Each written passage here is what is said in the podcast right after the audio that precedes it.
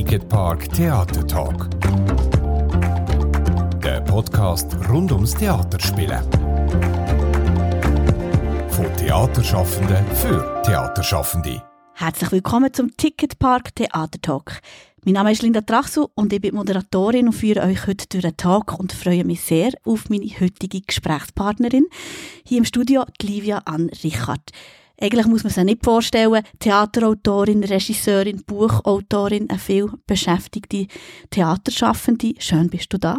Merci, Linda, bin gerne gekommen. Freut mich sehr, wir beide ein bisschen angeschlagen. Ich stimmlich, du sonst ein bisschen angeschlagen. Du hast mir vorhin gesagt, du hättest eine lustige Geschichte zu erzählen. Also lustig, äh, nein, äh, es ist einfach so, dass ich wegen einem Schock in Sammy Klaus gestern fürchterlich bin auf die Schnur gefallen. Ich kann es nicht anders sagen.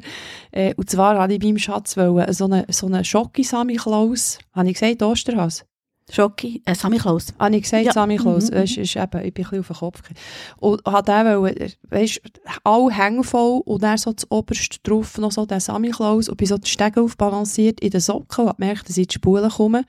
Und im Kehren habe ich nur gedacht, nein, der Sammy Klaus darf nicht kaputt gehen und habe so raufgehauen, so, weisst, so aufretten oder das bin ich einfach wirklich auf das Gesicht gefallen und darum bin ich ein bisschen, sehe ich ein bisschen verschlagen aus. Aber wird also nicht abgeschlagen. Sehr gut, bin ich froh. Und ich war nicht sicher, gewesen, ob ich heute daher komme, weil ich einfach gestern Kopf hatte, das Gefühl, hatte, ich hätte auch ein bisschen eine Hirnerschütterung verwünscht. Oh Aber heute geht es besser. Umso schöner bist du heute da und hast du Zeit, ein bisschen über die Geschichten erzählen und vor allem die Geschichten schreiben. Zeit, über das zu reden. Ähm, du hast mir nämlich gesagt, als wir abmachen für einen Talk, du bist recht viel im Ausland an deinem Buch am Schreiben. Jetzt bist du auf einem kurzen Sprung hier in der Schweiz in dem Fall. Ja, äh, genau. Also ich gehe so ein bisschen phasenweise durch mein Leben. Wenn ich eben auf meinem Insel bin, dann schreibe ich an meinen Büchern. Im Moment ähm, einem dritten Buch. Und wenn ich hier in der Schweiz bin, geht es dreht sich eigentlich alles um das Theater Gurten. Entweder bin ich am Schreiben, das Jahr habe ich jetzt ein Stück entwickelt für nächsten Sommer, mit, zuerst mal mit jemandem zusammen, mit Christoph Keller, der äh, schon x-mal bei mir in grossen Rollen äh, auf der Bühne brilliert hat. Und wir haben jetzt zusammen ein Stück entwickelt, werden dort zusammen Regie machen. Und jetzt beschäftige ich mich gerade einfach die Produktion. Die heisst, da könnte ja jeder kommen. Vielleicht kommen wir dann noch drauf. Und ähm, ja, ich das noch gern. Also einfach das völlig zurückgezogen eigentlich, wenn ich schreibe und das abtauchen in ein Thema und mich dort drinnen können verlieren eigentlich in diesem Flow. Also es ist ein schönes Verlieren. Und dann jetzt wieder mit dem Team und am Samstag haben wir jetzt die erste, die zweite Leseprobe, wo, wo das ganze Ensemble zusammenkommt. Und so, so das Wechselbad von ganz starker Teamarbeit und sehr zurückgezogen allein sein, das gefällt mir sehr. Mhm. Und wie ich höre, tust du das auch räumlich trennen, beziehungsweise sogar örtlich, ländlich trennen. Ja, ich hatte früher immer das Gefühl, gehabt, wenn Autoren davon reden, sie haben irgendwo noch so ein Pied à terre, dann sei das ein kleiner Dick. Also so ein, bisschen ein, Dunkel, oder es gehört so ein bisschen zum guten Ton, aber es ist etwas ganz anderes. Es ist einfach äh, tatsächlich, also es hat so alles sein Ort, so wie man ja in einem Haus hat man auch den Raum, wo man geht schlafen. Das ist das Schlafzimmer bei den meisten Leuten. Und und ähm, es käme einem auch nicht in den Sinn, zum Beispiel eine Waschmaschine in ein Wohnzimmer zu stellen. Am einen Ort wohnt man, am anderen tut man waschen. Und so ist es so ein bisschen in einem Hirn oben. Also man muss irgendwie einfach, oder ich, ich muss von mir reden, äh, ich kann das nicht verallgemeinern. Ich habe so, wenn ich hier bin, dann klopft mein Herz einfach voll für das Theater, für die Theaterwelt und, und ich kann hier Theaterstücke schreiben, aber durch das, dass ich Prosa habe schreiben auf dieser Insel, ist das jetzt einfach der Ort, wo ich kann schreiben an den Büchern. Ich kann hier gar nicht, ich habe es schon probiert. Es, es Mhm. geht nicht. Ja, den wie, falschen Raum genau, im Haus. genau, ganz genau. Ja. Mhm. Ah, sehr Ja. spannend. Du gehst wirklich auf eine Insel. Mhm. Magst du uns erzählen, wo? Eine warme Insel. Es ist eine warme Insel. Ich sage eigentlich den, den Namen nicht. Es ist eine, Vulkaninsel. Ähm, es ist eine Insel, wo man sehr gut muss schauen muss, wie man drauf ist, wenn man hergeht. Es gibt viele Leute, die so an Orte hergehen und das Gefühl haben, die Insel, die richtet mich jetzt wieder auf. Das wird mir gut gehen hier. Aber jetzt ist so eine Vulkaninsel im Atlantik etwas so unglaublich Kraftvolles von den Elementen her.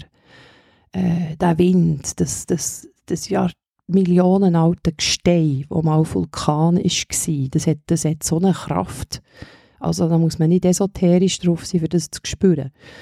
Ähm, und, und, äh, und das Meer, also der Atlantik, die, die, die Roughheit von dem, von dem Meer und das, die Elemente, das macht alles etwas mit einem. Das heisst, wenn man dorthin kommt und nicht bei sich ist, dann verstreicht es einem. Und wenn man aber bei sich ist, dann ist es unglaublich, also für mich jetzt als Autorin ist es unglaublich inspirierend. Hast du die Insel gefunden oder hat sie dich gefunden? Es war so, gewesen, dass ich mal vor genau neun Jahren, das heisst mal gut überlegt, ähm, einfach im Ende November gesagt habe, ich muss eine Woche an die Wärme. Ich habe den Nebel nicht mehr verdreht und das. Und nachher hat mir ein Schauspieler der andere Ilk, der mittlerweile leider verstorben ist, viel zu jung, hat mir gesagt, äh, du musst nicht dort, wo du willst. Ich hatte so auf eine ganz bekannte Welle. Du musst dort her, wo ich jetzt eben hergehe. Das ist so ein Zauberinsel, dort hat es keinen Massentourismus und es hat nicht mal ein McDonalds, es hat nichts. Es hat nicht mal Pedalo, man kann mieten. Und dann bin ich, durch den André, bin ich das erste Mal dorthin und habe wirklich, ich hätte es nie gedacht, dass ich so eine Wiederholungstäterin werde. Mir haben Leute gegen furchtbar langweilig gedacht, auch immer an den gleichen Ort. In die Ferien gehen, ich gehe aber allerdings du natürlich ja nicht in die Ferien, genau, ich gehe schreiben, das ist etwas anderes. Oder?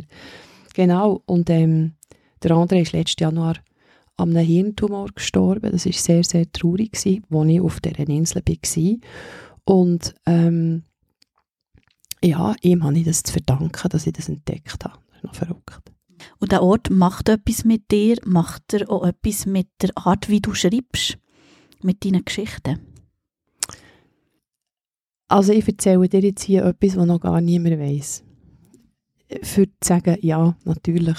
Und zwar bin ich eigentlich im Moment am Schreiben gewesen, an einem sehr weit entwickelten Entwurf von einem dritten Buch zu einer Trilogie. Das ist die Anna-Trilogie. Das erste Buch heißt Anna der Indianer, das zweite Buch heißt Anna der Vater und ein drittes Buch wollen schreiben, das die Trilogie abschließt und der erste Entwurf ist eigentlich da. Und jetzt ist es so, dass dort, wo ich bin, dort ist, äh, also jetzt auf dem Insel, dort ist ein riesen Flüchtlingsdrama am Laufen. Ähm, und zwar kommen dort Menschen von Westafrika, vor allem von Senegal an, in ihren Pirogen, das sind so kleine Holzschiffe, weil Frontex oben in Tunesien Marokko als, als zumacht. Und jetzt haben die Menschen von Westafrika vor allem, aber von ganz Afrika, kommen die nach Senegal und gehen dort raus. Und gleichzeitig habe ich gelernt, über das, mich damit befassen, dass es ganze Haufen Fischer sind, die kommen. Und jetzt hat mich das Thema dermaßen interessieren, und zwar, weil ich es vor der Haustür habe. Von wegen tut es beeinflussen, oder? Äh, und zwar ist es so gewesen, dass ich eines Tages im Meer bin gestanden und plötzlich das Gefühl hatte, mir schwimmt ja hier der Tod um Beine. Also die kommen zu Tausenden wie so um in dem Atlantik, oder? Und so ist es gekommen, dass ich mich der, der dritte der, der, der, das dritte Buch, also der, der erste Entwurf von, von dem dritten Buch, das da ist, in eine Ecke hat, hat da. Und jetzt ein völlig neues Werk angefangen über das ähm, Flüchtlingsdrama dort. Ähm, ausgehend von dem Bild, das ich hatte im Meer. Und zwar äh, ist die Geschichte so, dass, äh, dass ähm, äh, ein Mensch, der wo, wo dort lebt, der eine Villa hat, direkt am, am Meer, und ein Segelschiff aus einer persönlichen Krise heraus, nach einer Trennung, einfach sagt, so, jetzt gehe ich allein mit dem Segelschiff raus, ich brauche meine Ruhe. Und es passiert ihm das, was heutzutage eben passieren kann.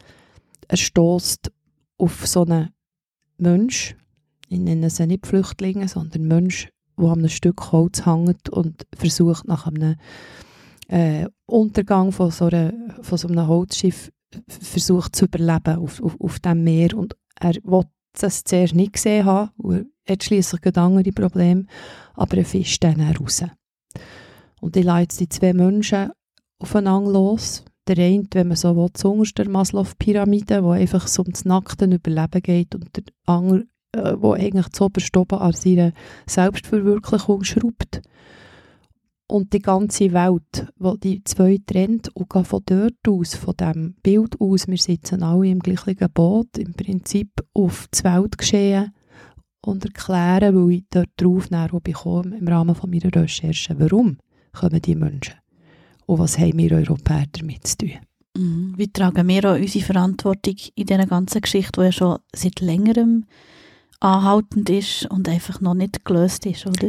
Genau. Und nicht mehr gleich auf dem Papier oder in den News ist, wie ja, vielleicht noch so zu den Hochzeiten, wann war das? Gewesen? 2018. Ja. Die erste grosse Welle ist gekommen und jetzt ist es so ein bisschen aus dem Fokus gerückt. Ja, ja, und, und eben, mir hat das Lampedusa, wir, wir, oder man hört so oft, ich muss es nicht mehr hören, aber wir müssen es, wir müssen es hören, weil wir haben sehr viel damit zu tun, zeigen in diesem Buch auf, was wir damit zu tun haben, dass die Menschen gehen äh, und, und vor allem auch warum. Niemand verlässt sein Heimatland aus Vergnügen. Und so, wie es schmeckt und, und seine Menschen und seine Muttersprache und alles. Mhm. Und vor allem in eine ungewisse Zukunft, oder? Wo man nicht weiss, was einem erwartet. Und, Mhm. und ich habe mit Menschen jetzt im Senegal Kontakt und, und äh, die sagen mir, ähm, es hat junge Leute, die haben ein Master in der Tasche und die sagen einfach, lieber das riskieren und sterben, als eine solche Perspektivlosigkeit. Oder? Mhm. Mhm. Das sind Geschichten aus dem Leben gegriffen, also glaube näher dran sein als du, jetzt in dem Fall kann man fast nicht. Ist das für dich, es hat sich einfach aufgedrängt, dort drüber zu schreiben und du hast dann, du hast gesagt, du hast den ersten Entwurf vom dritten Buch, den du schreiben, ein bisschen in eine Ecke gestellt. Ist das ein deine Art, auch zu arbeiten, zu sagen, ich schaue das Leben an, wie es ist und ich schreibe über das, was an mich hergetragen wird? Oder ist Ja. das das erste Mal, dass das Nein, das ist sehr eine gute So Frage. dich berührt, oder? Ich, ich kann eigentlich nicht anders als es darf ein Thema mich nicht nur interessieren, sondern es muss mich auch ganz stark beschäftigen und berühren. Und angesichts von dem, von dem Drama mit diesen mit Menschen hat mich plötzlich der Entwurf von dem dritten Buch, das ich da geschrieben habe, eher trivial gedünkt. Und ich habe einfach plötzlich das Gefühl gehabt, ich muss, ich muss dem nachgehen und, und ich muss in eine andere Teufel kommen mit dem Thema. Und ja, es, es hat mich dann plötzlich wie so nicht mehr interessiert, das andere Thema. Mhm. Was passiert jetzt mit dem dritten Buch? Muss ich dann mit dem Verlag auskatschen? ich habe im Moment nicht Lust, das da rauszugeben. Es ist so. Aber es gibt natürlich auch viele Leute, die auf das dritte Buch warten. Darum bin ich dort ein bisschen in einer Bredouille. Das kann es geben. Oder? Aber ja, ich, ich, bin nicht, ich bin nicht Autorin oder, oder die Richard für, für die Leute zu äh, befriedigen, sondern ich muss können etwas machen, wo man, wo man das Gefühl hat, it's a call. It's a Mhm. call. Mhm. Und eben etwas, das dich beschäftigt, das dich berührt, über das kannst du authentischer schreiben als wie eine, eine Art fast ein kleines Auftragswerk. Jetzt in deinem Fall hast du es vorgenommen, das dritte Buch, und es ist ja nicht ein Auftrag, aber es fühlt sich jetzt vielleicht ein so an. Ich habe noch nie in meinem Leben einen Auftrag. Äh, ein, ich habe eine Auftragsarbeit gemacht, da habe ich aber dürfen bestimmen, ähm, was es ist. Das war für die Eisenbahngenossenschaft, im Eisenbahner Quartier, ähm, Teufelskreis. Das geheissen, da konnte ich aber einen Roman ähm, dramatisieren für die Bühne, wo ich sowieso schon lange äh, Isabel Nemirovsky ist Isabel, den, den Roman ich schon lange dramatisieren, mal für die Bühne. Auf einen, auf einen Tipp von der Beatrice Eichmann, der ehemalige Literaturkritikerin von der NZZ, die hat mir das mal gesteckt und äh, und wo die mir haben gesagt haben, sie hätten gerne ein Stück von dem Herrschaftshaus in diesem Eisenbahner Quartier und so, ähm, habe ich ihnen dann den Stoff vorgeschlagen. Aber sonst, ich kann nicht Auftragsarbeiten annehmen, weil, ja, ja, dann ist es nicht organisch aus mir heraus gewachsen. Also die Idee muss mich besuchen, Mhm. sozusagen. Mhm. Und eben aus dem Leben gegriffen, Mhm. was vielleicht gerade vor der Haustür auch passiert. Mhm. Wie holst du dir, wenn jetzt nicht wie jetzt die Geschichte, die du vor deiner eigenen Haustür sozusagen erlebst und an dich hergetragen wird, wie findest du Ideen für Geschichten? Ich finde sie nicht, sie finden mich. Wie finden sie dich in diesem Fall? Es ist wirklich so, der Kuno Launer hat mal einen Song gehabt, ähm, wo er sagt, er ist auf, der, ich weiss nicht, wie der Song heisst. Er ist auf der Autobahn und will die Frau abholen und Kinder und so. Und nachher kommt eine Idee. Und er sagt nach der Idee, geh doch zum, gang Zum- doch zum ja. Bühne oder gang so, ja, jetzt Zum keine Zeit für dich. Genau, ja, genau. genau. Zeit. Genau so Ja. passiert es. Es Ja. passiert mit in der Nacht, dass ich aufwache und es ist eine da. Ich habe noch nie in meinem Leben eine Kopfgeburt gemacht. Also sprich, an Tisch hocken, Brainstorming, es wäre gerade so ein aktuelles Thema, das gut so in der Luft, sondern es, es wirklich holt mich an. Und gleich, ähm, du bist ja, schreibst immer für, Thea- äh, für das Theater Gurten deine eigenen Stücke. Weisst, nächstes Jahr muss ich wieder ein Stück liefern. Das fühlt sich vielleicht gleich wie ein Auftrag an, oder? Wenn du weisst, ich muss dann etwas haben. Gehst du da aktiv auf die Suche oder hast du einfach schon so viele Ideen im, im Rucksack, dass du weisst, ah, Ich habe das will null Ideen im Rucksack. Ich habe wirklich Ideen, die kommen, aus denen mache ich etwas, oder es gibt Ideen, die kommen und wo ich nicht Lust habe. Es kommen auch solche. Aber ich kann mich wirklich seit jetzt den 22 Jahren darauf verlassen, ich, wenn ich an einem Projekt bin, dann kommt keine Idee. Wenn das Projekt abgeschlossen ist, dann kommt gängig noch keine Idee. Und dann ist es so wie eine, eine Art, ein, wie ein Auftun wieder für jetzt das Neue. Es ist so, wie wenn man schwanger ist, wird man nicht nochmal schwanger, oder? Also es muss etwas wie geboren abgeschlossen sein. Mit der Derniere, beim Kind ist es dann nicht, wenn es dann geboren ist. Fahrt zuerst richtig an. zuerst an, aber im Theater ist es ein bisschen anders. Und, ähm, Und dann gibt es wieder Platz. und dann gibt es Platz und dann kommt, und dann kommt Mhm. etwas. Und es sind sehr oft, ich höre auch zum Beispiel so auf Synchronizitäten, wenn plötzlich ein Thema mich so von verschiedenen Seiten anploppt, dann gehe ich dem so nach, was ist denn das? Was ist denn dort dahinter, oder? Und ähm, äh, mit dem Gurten 24, mit dem Stück, da könnte ja jeder kommen, der jetzt, der, wo jetzt der kommt, ist es auch so gewesen, dass einfach von zwei, drei Seiten ist so gekommen, mach doch mal die Schweizer Macher auf dem Gurten. Das war ein Film, ich weiss gar nicht, ob du den noch Ja, kennst. mal. Du bist nämlich noch jung, gell? Wie Ja. alt bist du? Ich bin 36. Eben, ja. Ja, nein, nein. Da, da, Aber ist, ist sicher- habe ich ihn. Okay. gibt es ja mittlerweile auch als Musical, als Theaterstück. Genau, genau. Und, aber eben, das ist, für mich ist das nie ein Stoff gewesen, den ich sehr gut finde. Ich habe also immer gefunden, dass die Flughöhe nicht ganz stimmt. Ich habe einfach gefunden, es, ist, es, wird dem das Thema zu wenig gerecht. Aber dass das Thema an mich gestreit wurde, hat dazu geführt, dass der Christoph Keller jetzt das Stück, da könnte ja jeder kommen, schreiben, wo es eben darum geht, ähm, wie der Max Frisch schon in den 60er Jahren gesagt, die Schweiz rief nach Arbeitskräften und es kamen Menschen. Und wir gehen dieser ganzen ähm, Sache auf den Grund, wie die Schweiz ähm, sehr aufgebaut ist von, von Ausländerinnen und Ausländern, immer wie mehr braucht, auch in der Pflege und so weiter. Wenn es aber dann darum geht, die Menschen wirklich zu integrieren und wirklich auch einzubürgern, dann wird denen knüppeln. Und es ist wirklich, also das Einbürgerungsverfahren in der Schweiz ist das strengste in ganz Europa. Die müssen Fragen beantworten, da wärst du und ich nicht Er Schweizerin geworden. Schweizer, ja. Genau, Richtig. nicht Schweizer. Und es ist einfach eine Sauerei.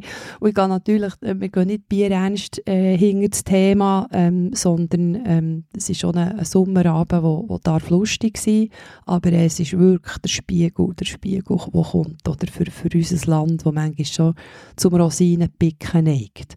Und eben, für, für dir noch eine weitere Art zu erklären oder zu beschreiben, ähm, wie die Ideen kommen, das hat jetzt mit Schweizer Macher gar nichts mehr zu tun, was wir machen. Aber der Ausgang war, warum, warum sagen wir jetzt drei, vier Leute mit diesen Schweizer machen? Dann habe ich den Film nochmal angeschaut und gefunden, nein, der Film ist einfach schlecht. Er lebt vom Emil, natürlich, aber der Film an sich, der Plot, finde ich nicht gut. Äh, Auch altbacken irgendwo. Und, ähm, und gleich ist jetzt etwas halt einfach völlig etwas Neues, aber in die Richtung daraus geworden, oder? Also bist du in der, in der Ruhe dann, nach einer Derniere und nach der Stille vielleicht auf das Mal wieder, so wie alle Klappen und alle, alle Aufmerksamkeiten sind offen für so, ja, du hast dem gesagt, Synchronizitäten, so verschiedene Themen, Ideen, die auf das Mal an dich herkommen. Mhm. Und irgendwann merkst du, das ist es, aus dem mache ich etwas. Weißt du, es ist einfach so, es gibt einen schönen Satz, es ist auch, äh, wenn man, wenn man das Kind gross zieht, sagen wir, ich habe immer Mühe mit dem Wort, äh, lässt darf beiwohnen, wie es gross wird. Dann gibt es ja den Satz, man kann nicht am Gras schreissen, es wächst nicht schneller.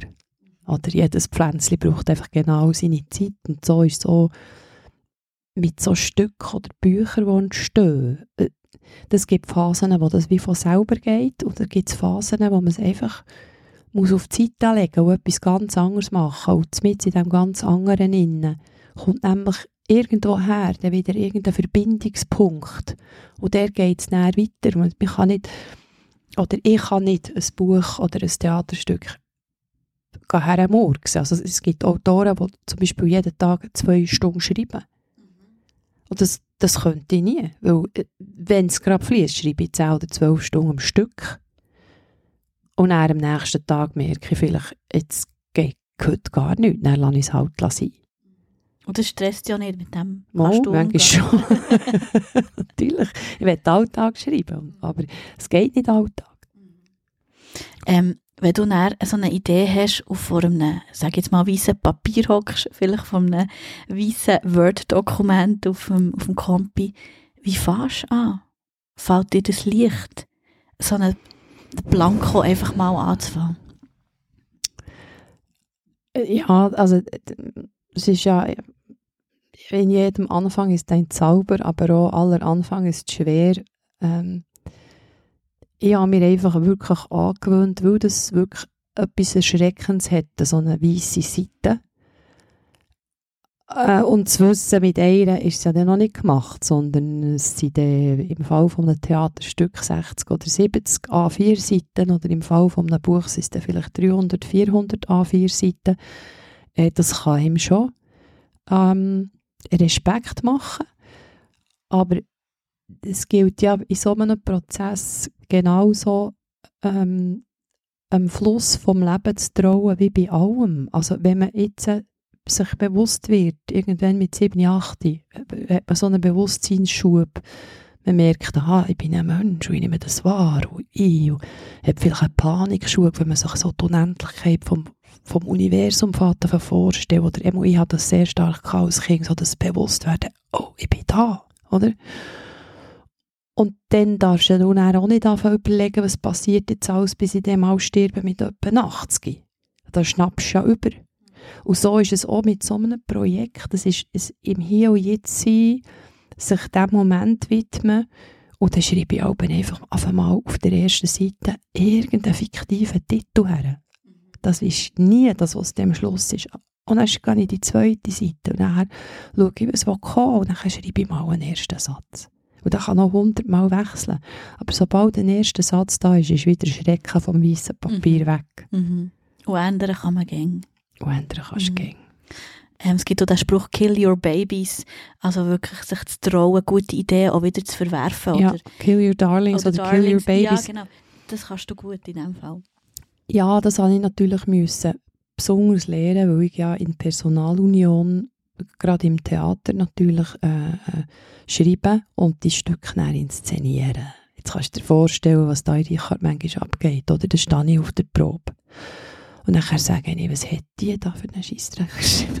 Das können, wir ja gar nicht, das können wir ja gar nicht so machen. Und ich habe wirklich manchmal so innere Dialog zwischen der Regisseurin und der Autorin. Und ich muss als Regisseurin knüppelhart sein mit mir als Autorin. Und das ist eben gerade um das, was du vorhin hast gesagt um das Bomo, das ist glaube ich von Michael Ende, Kill, Kill Your Darlings. Ähm, oder ein Autor, eine Autorin ist manchmal so eitel, oder? Und man hat noch das recherchiert und das weiß man auch noch. Das muss die Welt wissen, dass man das auch noch weiß. Aber wenn das der Handlung nicht zuträglich ist, dann wird es einfach rausgekippt. Und da muss ich als Regisseurin Richard mit der Autorin Richard mega streng sein. Mhm. Und ist dann nicht äh, Autorin Richard ein bisschen betupft? Die war auch schon betupft. Für was habe ich eigentlich recherchiert, wenn man dann alles wieder rausstreicht? Ja, ja, das, das geht fast in eine Schizophrenie rein, manchmal in Dialog, oder? Okay. Aber du kannst es immer wieder bereinigen mit dir selber in diesem Fall. Es geht immer um die Sache. Mhm. Ich sage das auch im Ensemble immer, den Schauspieler, es geht immer um die Sache. Wir haben zusammen ein Projekt, das wir, wo wir, wo wir machen und wir wollen, dass wir äh, äh, eine Family sein, die da zusammenwächst und dass wir am Schluss das Feuersacken in unser heiliges Feuer, das, das, der Funke, das ist ja das, der Funke, der auf, auf das Publikum überspringt. Und für das hat es keinen Platz, weder ich noch andere, dass man etwas persönlich nimmt in diesem Prozess innen, oder dass man irgendwie äh, seine Ego-Sachen durchzwängen sondern es geht darum, um die Sache, um die gemeinsame, oder? Und das, und das Endprodukt, das am Schluss auf der Bühne oder genau, im Bücherregal steht. Ganz mhm. genau. Mhm. Ähm, ich könnte mir vorstellen, dass Schreiben für die Bühne ganz ein anderes äh, Schaffen ist als Schreiben für Bücher, für das Lesen. Was ist für dich der grösste Unterschied? Ähm, eigentlich der, warum ich überhaupt irgendwann anfange, Prosa schreiben. Weil in einem Theaterstück schreibst du ja rein dialogisch. Also da wird ja nur geredet. Und es gilt so die Grundregeln im Theater Show, don't tell. Zeig's, tu es aber nicht sagen, weil wir im Theater die Möglichkeit haben, dass viel dargestellt wird. Im Theater habe ich aber auch Abhängigkeiten. Wenn ich schreibe, dann muss der Freddy Städtler, der Bühnenbilder, der Bühnenbildner, der muss mir optisch irgendwie umsetzen Das heisst, ich habe Einschränkungen. Ich kann nicht ähm, ein Theaterstück schreiben, das 20 verschiedene Szenerien hat äh, in einem Freilichttheater und ich kein Budget habe für eine geniale Dreibühne. Mhm. Also du hast immer schon die Inszenierung im Kopf und weißt genau, was ist machbar ja, und was nicht. die Machbarkeit ist beschränkt. Und das war wirklich so in einer Phase, gewesen, ich weiss nicht mehr genau, wann das, das war, wo, ich, eben, wo der Freddy mal gesagt hat, ja, aber das kann ich nicht, kannst nicht machen, das kann ich nicht bauen und so. Und dann habe ich plötzlich gedacht, jetzt schreibe ich mal einfach ein bisschen Prosa. Und zwar wollte die Freiheit, das muss dann niemand spielen, mir muss niemand etwas bauen. Ich will einfach, und du kannst in einem Roman jeg jegliche Fantasiewelt her behaupten. Ähm, das ist dann erst wieder ein Thema, wenn du es zum Beispiel verfilmen Aber ähm, äh, der, der, für auf deine Frage zurückzukommen, das ist, das ist der Hauptunterschied, oder? Dass du, und natürlich auch, dass du in der Prosa, also in einem Buch, alles was du vor deinem geistigen Auge siehst, musst beschreiben. Mhm, dass es der Leser, die Leserin dann auch so sieht. Genau. Vor seinem Auge. Dort gilt nicht Show, don't tell. Dort gilt Don't forget to tell. Weil sonst gehst du von Sachen aus, die du in deiner Fantasie gesehen hast und der Leser oder die Leserin hat keine Chance, da mitzukommen. Oder? Es, ist, es gibt riesen Unterschiede. Es ist auch schwierig zu sagen, was du lieber machst so wie ich jetzt ein bisschen rausgespürt habe, hat wie jedes sein eigenes Plätzchen, jedes Genre in dem Sinn, jedes Schreiben. Oder du brauchst beides. Oder hörst du irgendwann auf Theaterstücke schreiben oder Bücher schreiben. Du, ich hatte in meinem Leben gar nie einen Plan. Gehabt. Ich hatte nicht den Plan, gehabt, Theater zu machen in dem Sinn. Das ist alles, ist alles so passiert.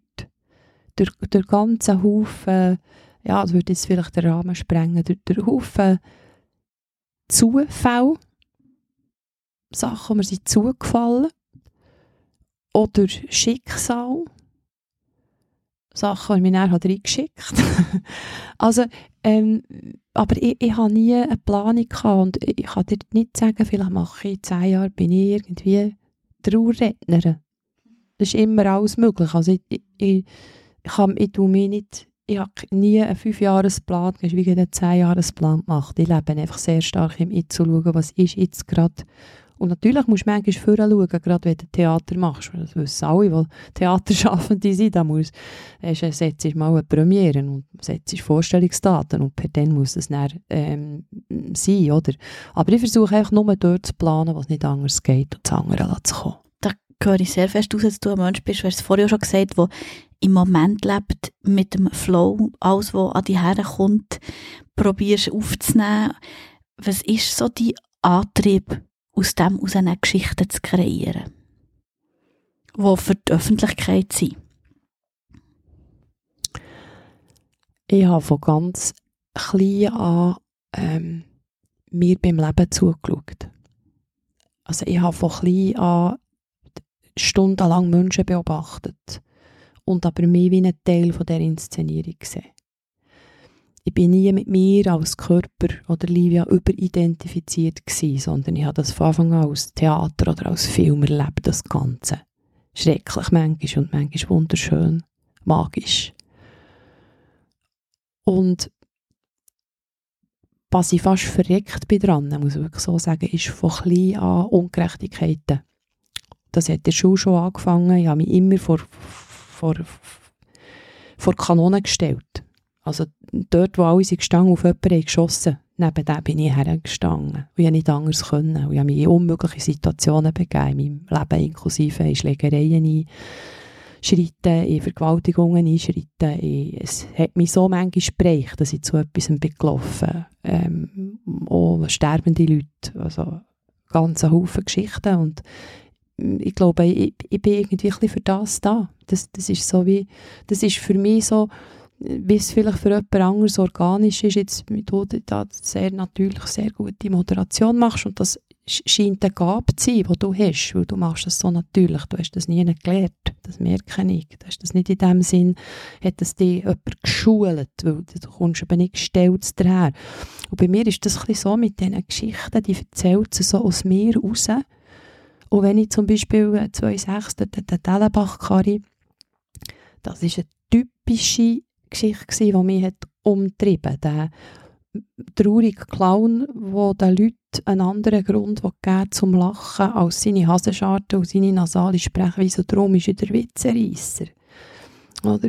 Und das ist etwas, wo ich spüre, einfach den Leuten sofort an, was ist. Und, und, das, und eben so Randfiguren oder Lebenskämpfe, weil man ein bisschen anders ist als alle anderen und so. Das, ist, das, sind so meine, das sind so meine Themen, Gerechtigkeit, Ungerechtigkeit. Und, und der Antrieb, die Geschichte zu schreiben, es ist nicht mehr und nicht weniger als die Welt zu einem ein besseren Ort zu werden. Mein Anliegen bei all meiner Arbeit ist immer auf mit der Toleranz, auf mit dem Verständnis für die Andersartigkeit von uns allen, von jedem anderen auf diesem Planet und gleichzeitig ist das der gemeinsame Nenner, den wir haben. Oder? Dass jeder anders ist als jeder andere. Und was wir machen, ist, wir suchen die, die noch ein bisschen sind, anderer sind als die, als die sogenannten Normalen und trampeln dann auf denen das ist einfach alles ein kleines lächerliches Kabarett, das wir ablösen. Also äh, schreibst du aus einer Zivilcourage heraus eigentlich herzustehen für die, ähm, ja, wo vielleicht ein bisschen am Rand sind vor der Gesellschaft oder äh, anders sind als normal, was auch immer normal heisst, herzustehen für die Toleranz der Leute, den Zuhörenden, der Zuschauenden die ja. zu fordern. Mhm. Ich kann nicht sagen, dass es Zivilcourage ist. Zivilcourage waren so Momente, gewesen, aber auch hirnlose natürlich, aber, aber gleich, was ich würde als Zivilcourage bezeichnen, sind die Momente gewesen, wo ich Sachen gemacht habe, wo ich einfach bin, wo andere vielleicht hätten überlegt, das mache ich jetzt nicht. Also mich in Gefahr habe gegeben für jemanden. Das Schreiben würde ich nicht als Zivilcourage bezeichnen, sondern es ist wie eine innere, eine innere Notwendigkeit, das zu machen. Für Gerechtigkeit zu sorgen ja, also, gell, das ist ein Höhe, ich meine, pff, das ist dunkelhaft, so etwas zu sagen von sich. Ich, ich, es ist nicht an mir, für etwas zu sorgen. Aber ich, ich kann mir als kleines Individuum auf diesem Planeten überlegen, was mache ich zwischen Geburt und Tod.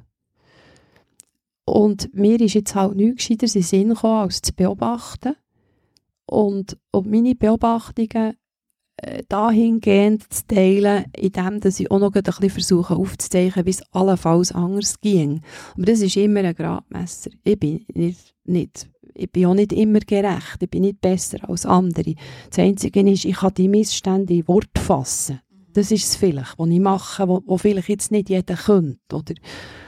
Darstellbar machen, nachvollziehbar und vielleicht im besten Fall bei der Leserin und der Zuschauerin etwas bewirken. Ja, gell, das, ist, das ist das Dilemma, das wir alle haben. Und wenn du nachher in der, in der Kunst landest, im Theater oder, oder als Autorin, ich meine, die Sinnfrage, die kommt immer wieder. Angesichts all diesen Krisen, die wir im Moment auf diesem Planeten haben, äh, ja, du kannst in deinem Umfeld Liebe schenken, du kannst die beste Version von dir selber leben. Und, und das so merken, so mehr kannst du wie nicht machen.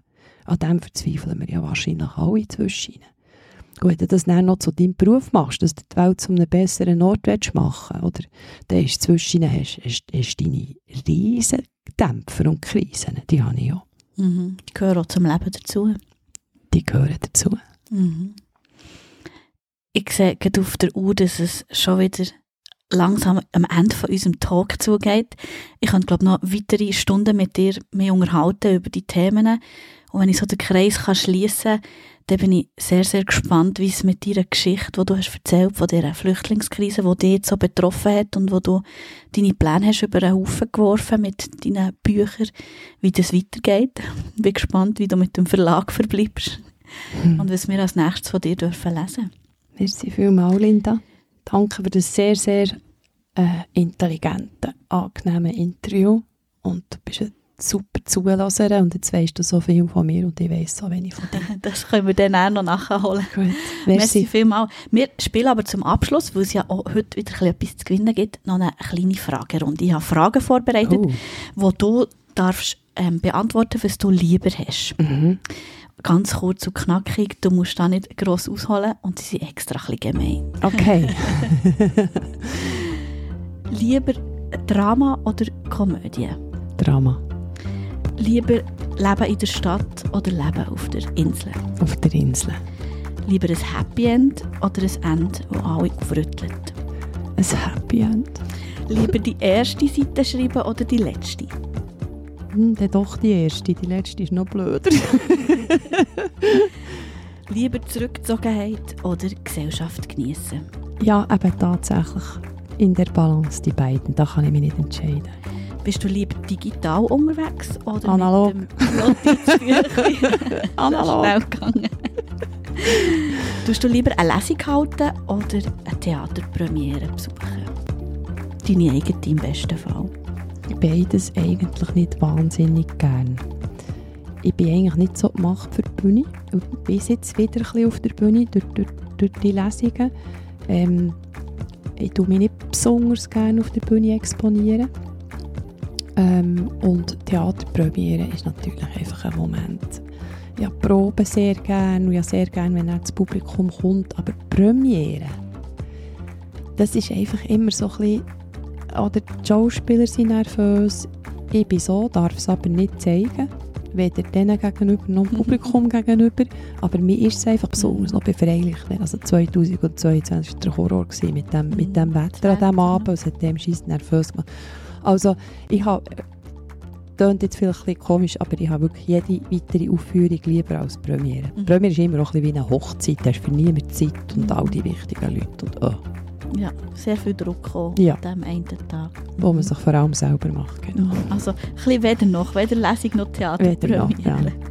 Lieber kreatives Chaos oder aufgeräumte Klarheit? kreative Aufgeräumtheit. Ich würde gerne einen gut schweizerischen Kompromiss machen. Lieber Monolog oder Dialog schreiben? Ich schreibe lieber Dialog.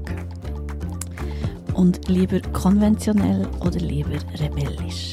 Rebellisch. Das ist ein klarer. Ja, und wie gesagt, wir zwei, wir können leider nicht gewinnen, aber die Zuhörerinnen und Zuhörer daheim. Und zwar hast du Gutscheine mitgebracht. Erzähl schnell, was können wir gewinnen? Mhm. Das sind zwei mal zwei äh, Gutscheine für zwei Menschen oder je ein Mensch, der das gewinnt, der nachher einen Lieblingsmensch darf mitnehmen auf den Gurten. Ähm, für unser Stück, für unsere Uraufführung, da könnte ja jeder kommen, der nächsten Sommer auf dem Güschen oben spielt. Und alle weiteren Informationen zu dem gibt es auf theatergurten.ch. Genau, es wäre natürlich schön, wenn jemand aus der anderen Schweiz als aus der Region Bern das würde gewinnen und mal den Weg auf den Gurten würde finden. Ihr könnt teilnehmen und die Billets bzw. die Gutscheine gewinnen, wie immer im Formular auf unserer Webseite. Ja, und jetzt machen wir einen kurzen Ausblick auf den nächsten Tag. Ich freue mich nämlich sehr, dass es da ein bisschen zur Sache geht mit dem Patrick Horst. Er ist Berater von vereinscoaching.ch. Das ist eine Beratungsstelle für Vereine. Mit ihm rede ich darüber, warum Vereine für unsere Gesellschaft überhaupt wichtig sind, wie man einen Verein überhaupt gründet wenn man schon einen hat, auf was dass man ein bisschen achten kann. Und ich werde sicher auch der ein oder andere Geheimtipp wieder können abholen Ein Talk also, wo für alle, die schon einen Verein haben oder vorhaben, noch einen zu gründen, sicher ganz viel spannendes Wissen wird bieten. Ich freue mich, wenn ihr auch dann wieder reinlässt und wünsche euch jetzt, egal wo ihr seid, ganz einen guten Rest vom Tag. Auf Wiederhören miteinander. Der Ticketpark Theater Talk. Podcast rund ums Theaterspielen. Von Theaterschaffenden für Theaterschaffende.